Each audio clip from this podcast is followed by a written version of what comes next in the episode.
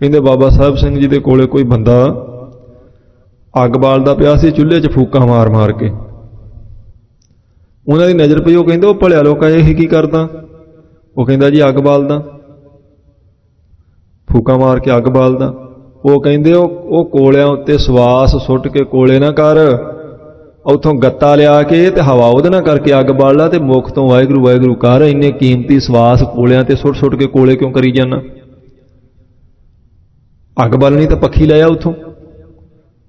ਪਰ ਇਹ ਸਵਾਸ ਵਿਅਰਥ ਨਾ ਜਾਣਦੇ ਇਹਨਾਂ ਨਾਲ, ਵਾਹਿਗੁਰੂ ਵਾਹਿਗੁਰੂ ਕਰ। ਸਿਰਫ ਇੱਕ ਜੁਗਤੀ ਸੀ ਨਾ ਦੱਸਣ ਦੀ। ਕਿਸੇ ਬੰਦੇ ਨੂੰ ਰਸਤੇ ਪਾਉਣ ਦਾ ਕੋਈ ਤਰੀਕਾ ਹੀ ਹੁੰਦਾ। ਸਮਝਾ ਦਿੱਤਾ ਉਹਨਾਂ ਨੇ ਵੀ ਐਵੇਂ ਫੂਕਾ ਮਾਰ-ਮਾਰ ਕੇ ਅੱਗ ਤੇ ਤੇ ਇਹਨਾਂ ਨੂੰ ਸਵਾਸਾਂ ਨੂੰ ਅੱਗ ਨਾ ਕਰ। ਇਹਨਾਂ ਨਾਲ ਤਾਂ ਵਾਹਿਗੁਰੂ ਵਾਹਿਗੁਰੂ ਕਰਨਾ ਸੀ।